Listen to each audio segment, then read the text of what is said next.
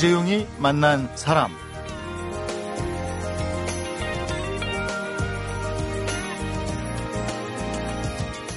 요즘 결혼, 출산, 육아로 인해서 경력이 단절되는 여성들을 위해서 시간제 일자리에 대한 얘기가 다양하게 진행되고 있습니다. 에, 이런 얘기, 뭐 입도 뻥끗할 수 없었던 시절에 일과 육아를 정말 치열하게 병행해온 아홉 명의 여성들이 일을 포기하지 않고 어떻게 아이를 돌봐왔는지 경험담을 아주 솔직하게 털어놨습니다. 나는 일하는 엄마다. 일과 육아에 관한 그야말로 좌충우돌 고분분투기에 대한 얘기인데요. 모두 아홉 명의 저자 가운데 세 분을 초대해서 오늘과 내일 이틀 동안 아무도 몰라주는 일하는 엄마들의 이야기 들어보도록 하겠습니다.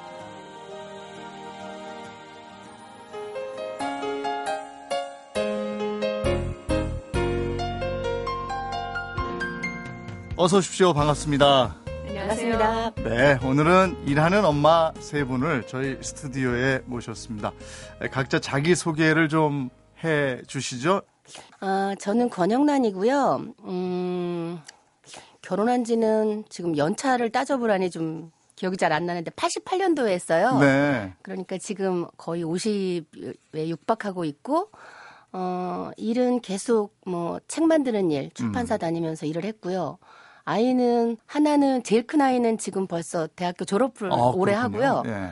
어, 이미 대기업에 취직을 했고요. 어. 올해 1월 1일부터. 네. 그 다음에 작은 아이는 지금 교환학생으로 영국에 가 있어요. 예. 22. 그래서 저는 일하는 엄마다라는 얘기에 전 예전 이야기가 아마 주로 될 것 같습니다. 음, 연차가- 50대를 대표해서 말씀해 주실 거예요. 네네. 네, 알겠습니다.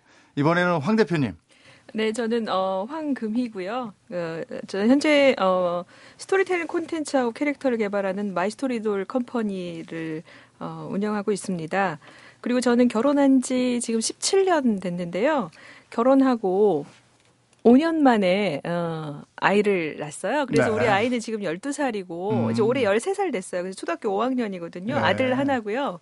그래서 저는 이 책을 쓸 때 우리 아이가 초등학교 어, 이- 어, 다니면서부터 겪게 되는 그 어려움을 네. 어, 많이 적었어요. 그러니까 어렸을 때는 어, 수월하게 키웠다고 생각했는데 학교 다니면서 자의식이 강해지면서 아이와 겪게 되는 어떤 그런 어려움들 네, 그런 얘기를 주로 음, 많이 할 수 있을 것 같습니다. 네, 40대 얘기를 해 주실 거고 이번에는 김 대표님.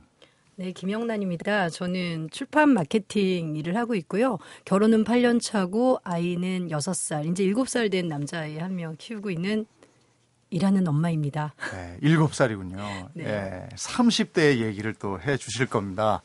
에, 혹시 오늘 나오시면서 가서 이 얘기만큼은 내가 꼭 하고 돌아가야 되겠다. 이런 얘기가 뭐가 있을까요? 세 분은?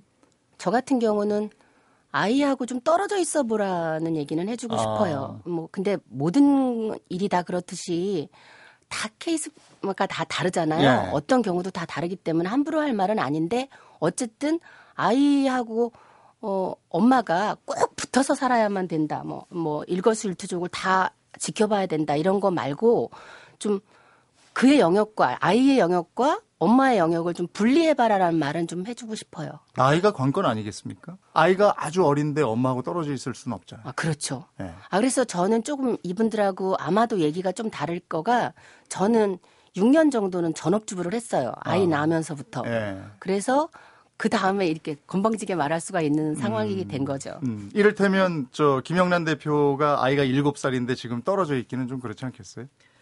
어, 주말마다 떨어져 있어요. 아이를. 그러니까 네.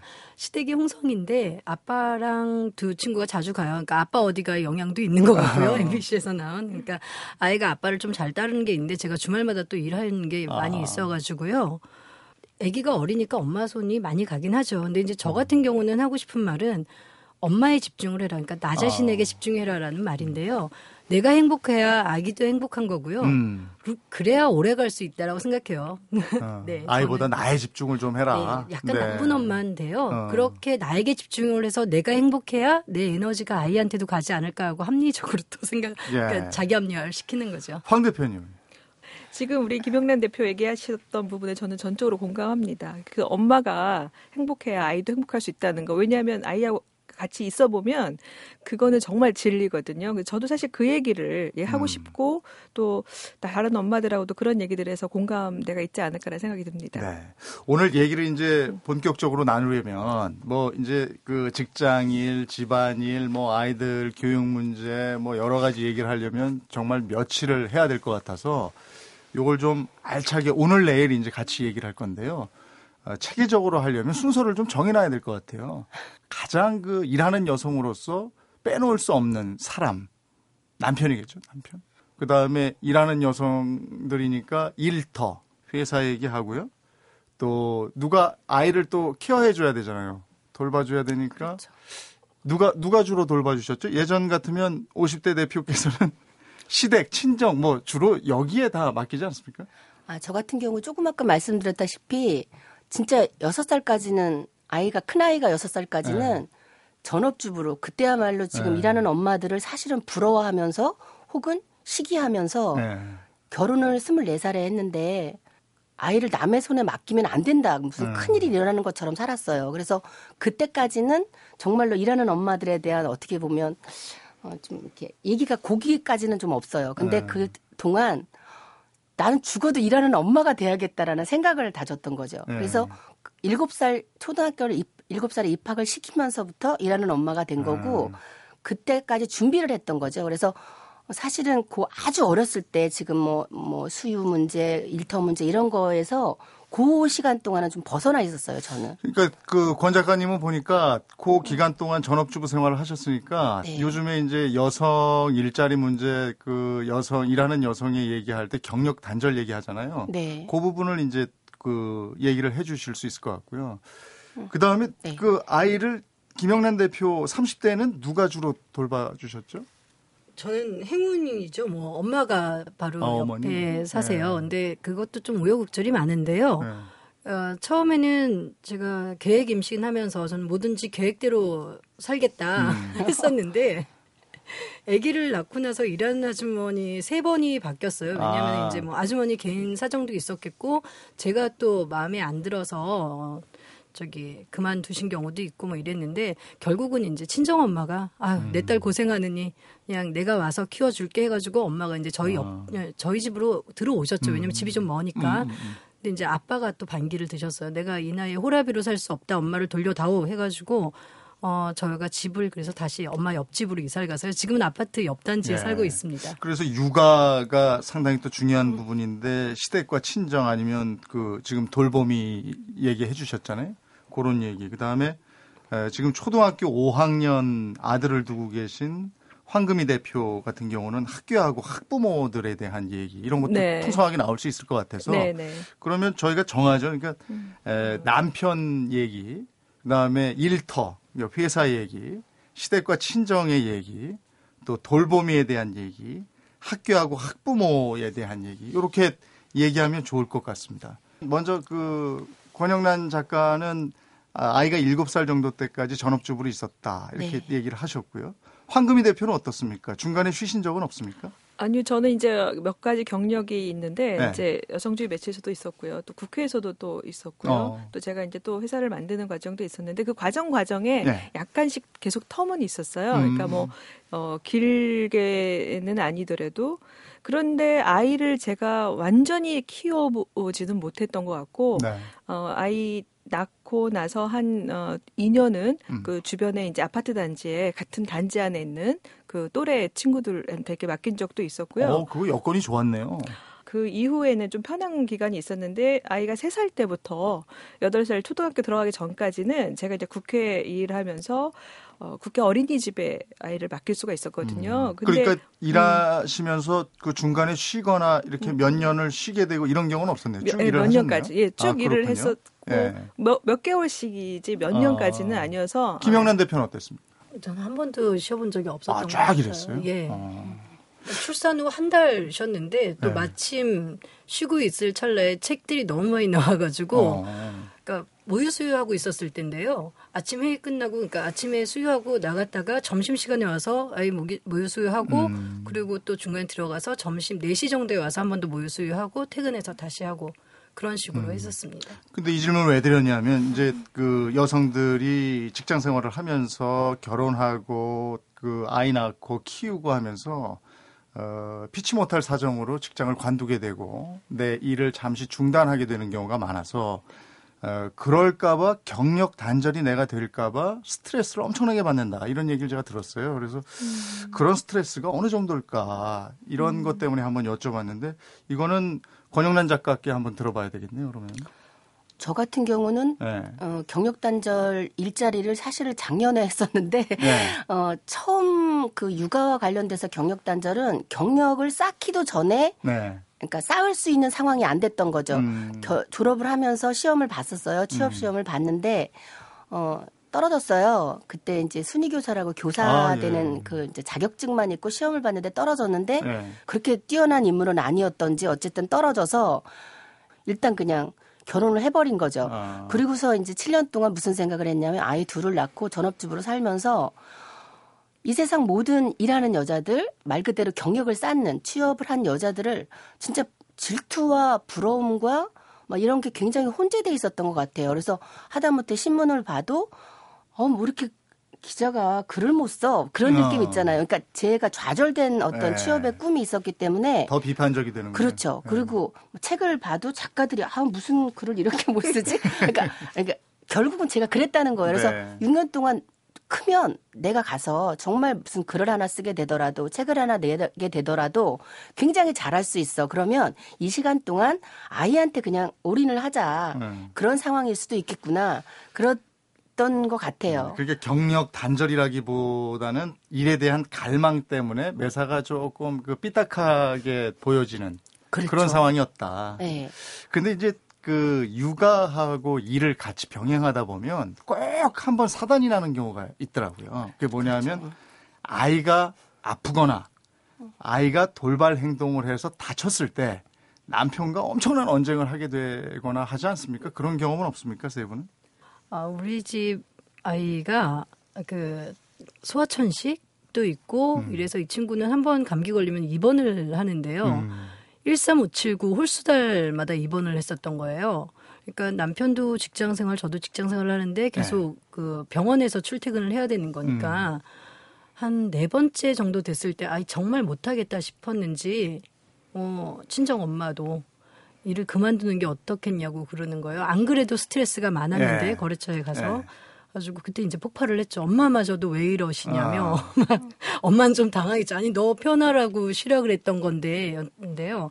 이제 그때 막 엄마한테 소리했었던 게 그거죠. 왜 아무도 아빠한테는 애 아빠 그러니까 애 음. 아빠한테는 애가 그 정도로 아픈데 회사 그만두는 게 어떻겠어라고 하는 사람이 한 명도 없었을 아. 것이다. 근데 왜 애 엄마만 유독 그러니까 별로 친하지도 않은 거래처 사람들한테도 그런 얘기를 들어야 하고 음. 집에서도 그런 얘기를 들었었죠. 그래서 저는 나쁜 엄마 소리를 들은 거죠. 그러니까 독한 음. 엄마, 독한 여자라는 소리를 들었고요.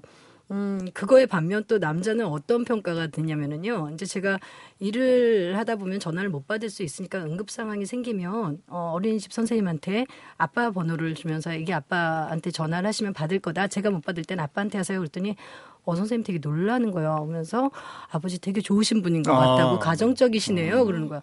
제, 제 생각에 그러니까 아빠는 단순히 전화 받아주는 것만으로도 정말 가정적인 아빠의 좋은 아빠가 된 거예요. 예. 저는 무슨 엄마가 되고 예 너무 큰 차이가 있군요.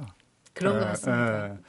그, 황 대표는 그런 경우 없었어요? 아이가 뭐 아프거나 다쳤을 때 남편분과 언쟁하던. 아, 저희는 아이 문제로 남편과 이렇게 아이가 하나고 네. 또 저희가 또 나이가 어 제가 35세를 낳거든요. 어. 그러니까 되게 이제 좀 인간적으로 성숙한 상태에서 네. 아주 아주 기다리던 아이를 낳는 상태라서 그 그러니까 서로 일하는 거에 대해서 와- 어, 완- 완전하게 인정을 하면서 어. 결혼 생활을 했기 때문에 그런데 그런 거 있었어요. 그러니까 어 둘다 어, 둘이 서로 돌아가면서 아이를 케어를 하는데 저녁에 데려온다거나 이런 문제를 근데 이제 둘 다 못하게 되는 상황이 있잖아요. 네. 어, 그럴 때는 이제 엄마한테 맡기죠. 친정 엄마한테. 어. 그러니까 저는 집이 전주인데 친정이 엄마한테 맡겨서 어떨 때는 한 달씩 두 달씩 이렇게 어렸을 때는 상관이 없었어요. 이렇게 한 한 살두살 때는 근데 네 살 다섯 살 뭐 이렇게 될 때 한 달씩 가면 이 나이가 많아질수록 애가 여섯 살 일곱 살이 될때 이 이제 어 분노 같은 걸 느끼더라고요. 그러니까 할머니 집에서 좋은 게 아니라 엄마 아빠가 저를 이렇게 떨어뜨려 놨다라는 어. 거에 대한 이렇게, 예. 이렇게 분노, 예. 엄마에 대한 분노 뭐 이런 네. 거가 있어서 애가 성격이 너무 이상해진다고 집에서 걱정하고 얼른 데려가라고 어. 그러는 그래서 사실 지금도 어 아이를 이제 저는 이제 제가 초등학교 5학년이지만 지금도 지금 사실 더 힘들거든요 어렸을 때보다 왜냐하면 이제는 아이가 커가면서 그 본인이 또 이제 서로 본인이 완성돼 가는 그 있잖아요 네. 그 인간성이 인간성이 있는데 거기에 저가 이렇게 적응해 가는 게 어렵고 그런 게 약간의 돌출 행동이 나올 때마다 어렸을 때 제대로 충분히 보살피지 못해서 저런가라는 아. 생각을 갖게 하더라고요. 그러니까 육아에 있어서 부부 간의 갈등은 없었네요. 왜냐하면 그 대부분의 맞벌이 부부들이 아이가 다치거나 뭐 이러면 바로 나오는 말이 당장만 놀아. 네가 벌면 얼마나 번다고 그러냐. 예? 내가 벌어서 책임질게. 예? 이- 이런 얘기가 이제 푹 튀어나와서 그게 굉장히 크게 싸움이 되는데 글쎄요. 권 작가님도 그런 경우가 없었나요?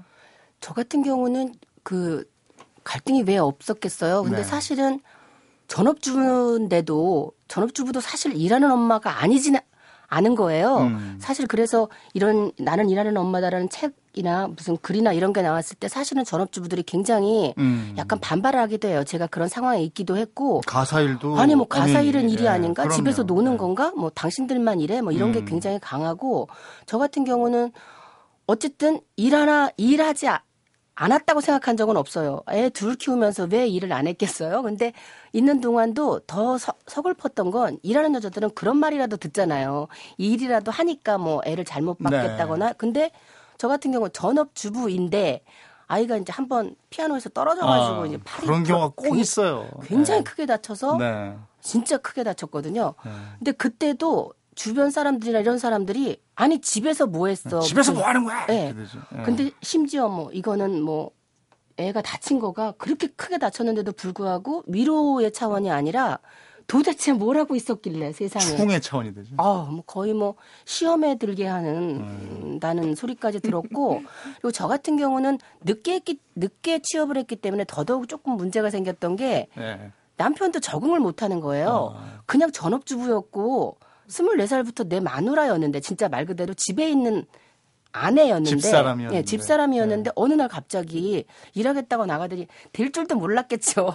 근데 애 둘을 떼놓고 가가지고 33살에 일을 하기 시작을 했는데 일을 하면서 맨날 야근에 맨날 예. 음주 뭐 집에는 안 들어가셨던 것 같아요. 철야 철야 뭐 이런 것들을 하다 보니 남편도 되게 적응을 못했던 것 같고 예.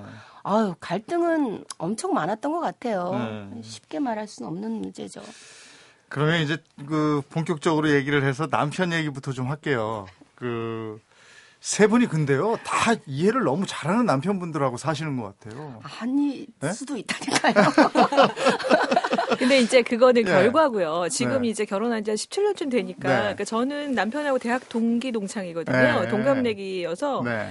결혼하고 이제 5년간 애가 결혼도 29에 했는데 네. 늦게 했지만 이제 결혼하고 5년간 아이가 없었을 때 각자 살았던 것 같아요. 네. 저는 뭐 제일하고 남편은 남편이라고 이러, 이러면서 그러니까 가정이라는 테두리 그다음에 가정 가족으로서 가지게 될 공동의 꿈 이런 거는 없었어요. 음. 그래서 그 이제 그만 살자 사는 게 무슨 살자는 네. 건 이혼하자까지 네네 한 거예요. 예, 예. 그래서 어 근데 그게 그렇게 심각하다고 생각도 못 하고 네. 어 그랬는데 그 즈음에 이제 아이가 딱 들어선 거예요. 이제 저희는 어. 아이를 기다렸는데 안 생겼거든요. 네.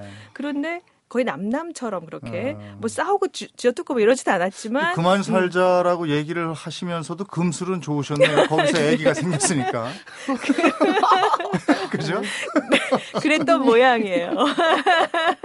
그래서 어쨌든 어쨌든, 축복받은 아이가 태어났네. 네, 갑자기 그가 기다렸던 아이가 어느 날 갑자기 예. 딱 들어온 거예요. 정말 저는 하나님이 주셔, 주신 어. 아이를 생각을 하는데 그러면서 그 마음의 갈등들이 이제 아이가 맺어주면서 이렇게 조금씩 조금 사그러들었는데 네. 이제 그 관계는 없어 그 갈등의 관계는 또 사라졌지만 또 다른 이제 요소들이 많잖아요. 음. 뭐 아이 키우면서 어려운 부분들 뭐 이런 것들은 그 주기적으로 이게 이 얘기 좀 해볼게요. 네. 일하는 여성들에게 그 남편상, 그 남자들도 참 다양한 부류들이 많잖아요.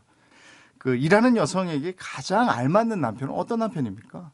일하는 여자한테 가장 필요한 거는 뭐 일을 도와주고 우리는 도와준다는 말도 좀 그렇지만 네. 자기가 아버지라는 거 우리가 엄마가 됐다는 거 사실 일을 하면서도 엄마가 됐다는 걸 잃지, 잃어버리지 잊어버리진 않잖아요. 음, 음. 그 아버지가 됐으니 그런 관계를 어떻게 풀어가야 해- 하는가를 아는 사람이 남편으로서도 제일 이상적이지 않을까 네. 그런 생각을 해요. 30대는 어떤 생각을 가지고 있을까요, 김 대표님? 네, 저는 그 남편한테 더 잘해야지라는 생각이 들었어요. 완벽한 남편분이 남편. 워낙에 잘해주시나 아니, 봐요. 남편한테 진짜 더 잘해야 되겠어요. 왜냐하면 제가 청소를 잘 못하고요. 네. 그러니까 왜 못하는 사람이 있잖아요. 못하는 여자가 있는 게 아니라 못하는 사람이 있고 잘하는 사람이 네, 있는데 네. 저는 잘하는 사람과 결혼한 것 같아요. 이- 어, 그러니까 남편은 들어올 때부터 이제 현관문을 네. 열 때부터 음, 그러니까 남편이 지나간 자리는 깨끗해져요. 그러니까 남, 그러니까 남편 오기 전에 아이랑 제가 막 놀고 있다가 아, 야, 이거 좀 치워야 되지 않을까라고 우리 도현이한테 얘기하면 이 친구가 아빠 오면 치워줘요. 그래가지고. 아, 뭔 너무나.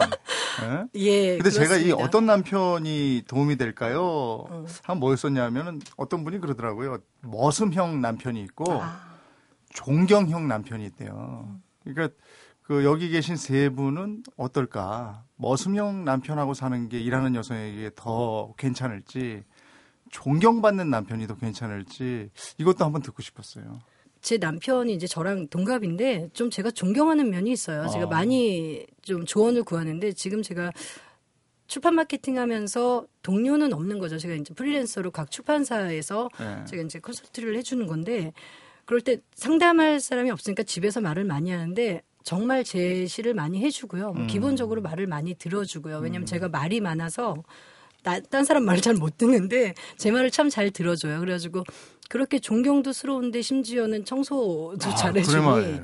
그러니까 정말 전 열심히 남편을 근데 그런 그런. 남편한테 남편 어떻게 예, 보면 조금 미안한 느낌이 들 때도 있겠네요. 만약에 그 둘이 대면했을 때는 쑥스러워서 표현하지 못했던 미안함을 방송을 통해서 얘기해 줄 수도 있을 것 같아요. 음. 아니 그건 아니고요. 저는 그러니까 그런 게 있어요. 그러니까 제 주변 친구들을 보면 고부간의 갈등이라든지 시댁에 대해서 되게 힘들어하는 경우가 네. 많이 있어요. 어쨌든 20대를 지나서 30대 네. 그리고 또 좀 열린 사고에서 결혼을 한 친구들이 어, 얘기할 때 제가 이제 그 친구들한테 조언 아닌 조언을 해줄 때 그렇게 해요. 저는 이제 워낙에 마케팅으로만 공부를 했었고 이제 네. 마케팅 한 지가 17년 차인데요. 거래처라고 생각을 해라. 그러니까 시어머니는 식구가 아니다. 시댁은 음. 식구가 아니라 거래처라고 생각했을 때 너가 서운할 건 전혀 없을 거야. 그리고 그 거래처가 함께 가야 되는 거래처라면은 아, 가가지고 봉사를 왜 못하겠어요? 그러니까 왜 명절 때거나 이렇게 되면 거래처 한 바퀴 돌면서 또 인사도 하고 이러잖아요.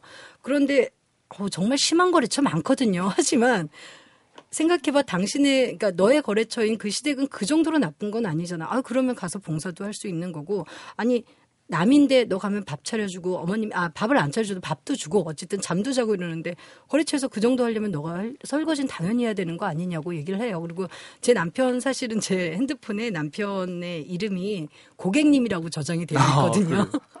아, 고객님하고 제가 전화를 받는데 어, 예 새록새록 진짜 거래처 저는 좋은 거래처라고 생각하고요. 어. 그리고 우리 엄마가 왜 사위한테 서운한 마음이 들 때가 있잖아요. 그러면 엄마한테도 그래요. 남이라고 생각하시라고. 그게 네. 아들이라고 생각하거나 딸이라고 생각하니까 서운한 면이 있는 건데 딸 아들은 아니거든요. 음, 남편을 고객님으로 네, 저는 아 그랬더니 이제 알겠습니다. 하루는 궁금해서 남편은 네. 저 어떻게 저장을 했나 봤더니 단골집이라고 해놨더라고요. 집에 자주 들어가니까. 어, 네. 시간 제한이 있어서 남편에 대한 얘기는 이쯤 접고요. 이번에는 그 일터 회사에 대한 얘기로 넘어가도록 하겠습니다. 사람, 시대, 그리고 이야기. 이재용이 만난 사람.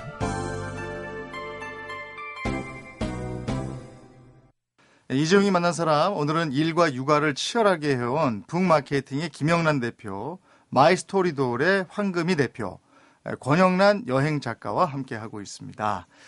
어, 세 분이 이제 그 한참 육아를 하실 때 권영란 작가는 전업주부로 그 아이들과 함께 하셨고 그렇죠. 육아가 7살 이후로 끝나진 않잖아요. 네, 일곱 살 이후에는 에, 그럼 계속 작가 일을 하신 겁니까? 그때 그 일을 시작한 것도 어쨌든 뭐 그냥 기가, 기자부터 시작을 해서 네.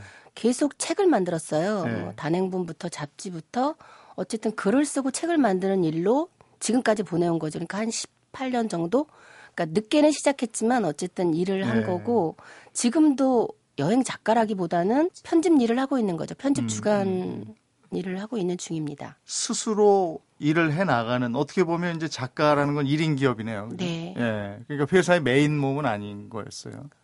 어, 근데 매이게 되더라고요. 어쨌든 많은 갑, 갑님들이 있으셔갖고 지금 재택근무 비슷하게 네. 하고 있어요. 황금희 대표는 국회에서도 일을 하셨어요. 네. 그러니까 내가 일하는 여성이면서 네. 가정에서 엄마고 주부기 때문에 네. 이두 가지 일을 하다 보면 네. 직장에서 뭐 섭섭하게 한다든지 눈치를 준다든지 뭐 이런 건 없었습니까? 아이를 키우는 것 때문에 눈치를 준다 뭐 이런 그거를 많이 느꼈다라고 할 수는 없는데요. 네.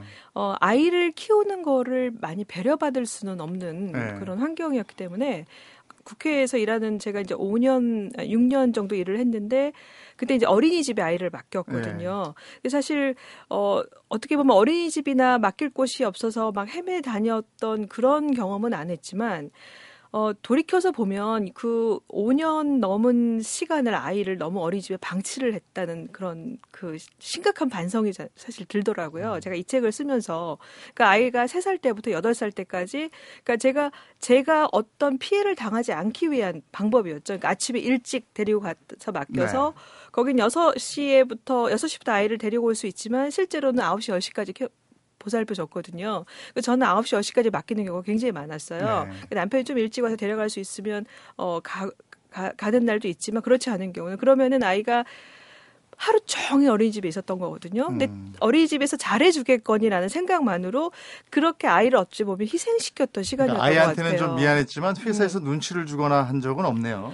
어, 그죠? 그게 사실은 아이를 제가 뭐 데려오거나 이러지 이러지 못한 건 바로 그 뭐 그런 어, 암묵적인 네. 그런 그 시선이나 예, 네, 그런 것 때문에 그렇죠. 그렇죠. 그러니까 네. 그거에 티를 어, 티를 내지 않기 위해서 아이를 그렇게 어린이집에 네. 많이 맡겼기 때문에 네. 근데 그렇게 하지는 말았어야 한다라는 그런 후회가 사실 조금 네. 어. 김영란 대표는 어떻습니까? 제가 제 개인 사업이어가지고 특별히 회사에서 받는 스트레스는 없겠죠. 네, 네. 그러니까, 그러니까 저는 애를 계속 데리고 다녔어요. 제가 네. 일하는 곳이 서점을 가거나 아니면은 이제 뭐 그 거래처에 갈때 음. 아이를 그냥 어쩔 수 없이 데리고 가는 경우도 많이 있는데 그럴 때는 이제 지금 출판사나 이런 것들이 대부분 여자 여자분들이 많으세요. 그리고 이해 같이 해주고 아유 아이 많이 컸네요. 뭐 이런 식으로 해서 유쾌하게 좀 음, 다녔던 것 같고요. 그렇지만 제가 간 곳이 그러니까 서점에서 아침부터 저녁까지 있는 친구들은 아우 좋겠어요. 그러니까 부장님이 좋겠어요. 얘기를 다, 다니고 다니, 그러니까 음. 같이 다닐 음. 수 있어서 좋겠다고 얘기를 하면서 그 친구들은 어쨌든 거기서 8시까지 퇴근 시간까지 있다가 가야 되는 네. 거니까 부러워는 했었죠. 세 분은 그러니까 어디에 매여 있는 분들은 아닌 거네요. 그죠? 과거에는 매여 있었죠. 그리고 그러면 매여 어. 있을 때에 부당하다고 저 생각할 만한 어떤 일을 당한 경험이 있습니까?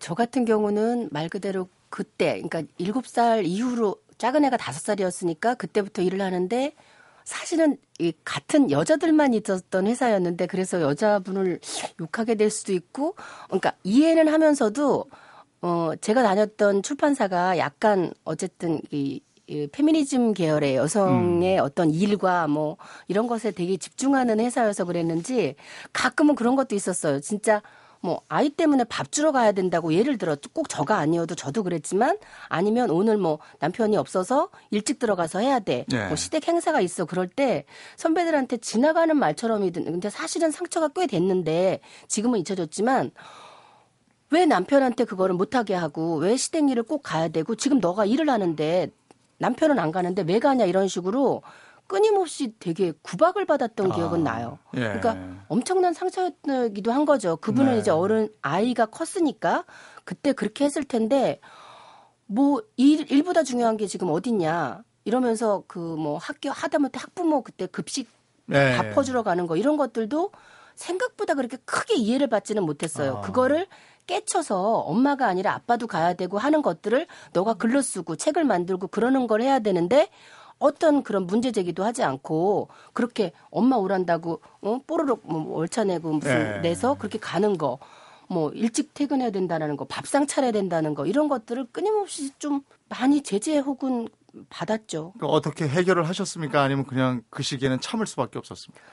참았다기보다 어 그때쯤은 같이 커나가는 과정이었는데 남편도 제가 이제 전업주부였다 그랬잖아요. 그러면서 일을 하기 시작을 하면서 그도 이제 다시 아빠가 되는 방향으로 그래서 끊임없이 얘기를 했죠. 네. 내가 지금 상황이 이런데 그럼 급식도 한번 그리고 남편 직업이 교사거든요. 네. 그래서 시간이 저보다 좀 많았어요. 저는 야근이나 뭐 이런 것들이 되게 많았고 다섯 시면 좀 퇴근을 하니까 네. 일찍 데려가 가지고 뭐 수영장도 데려가고 이런 모든 것들이 있잖아요. 그다음에 방과 후 뭐 이런 것들 하는 것들.